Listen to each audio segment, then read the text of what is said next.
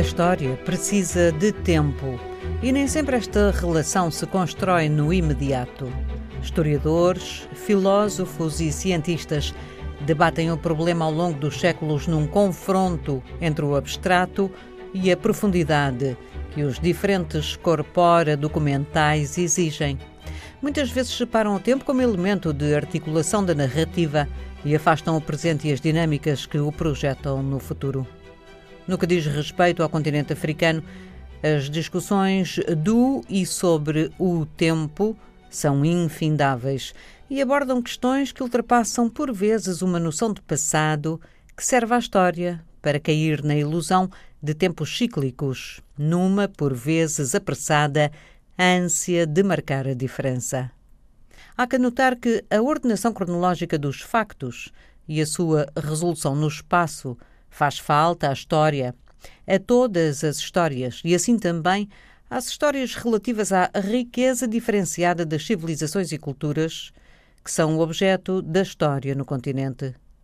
A história tem dificuldade em lidar com o tempo mais recente, mesmo quando este está saturado de marcas que explicam a mudança, e essas marcas são as fronteiras perenes no acontecer da história.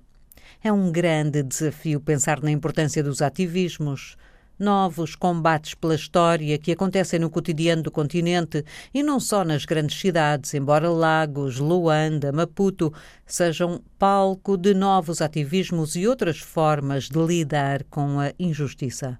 Está por fazer esta história.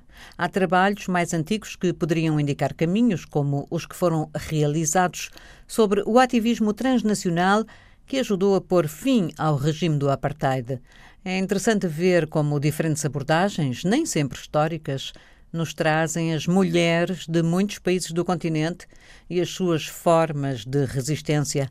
Literatura, economia informal, construção da paz e da economia pós-conflito. Os jovens deitam mão de telemóveis e filmam a vida a acontecer porque têm noção da brevidade e urgência do tempo.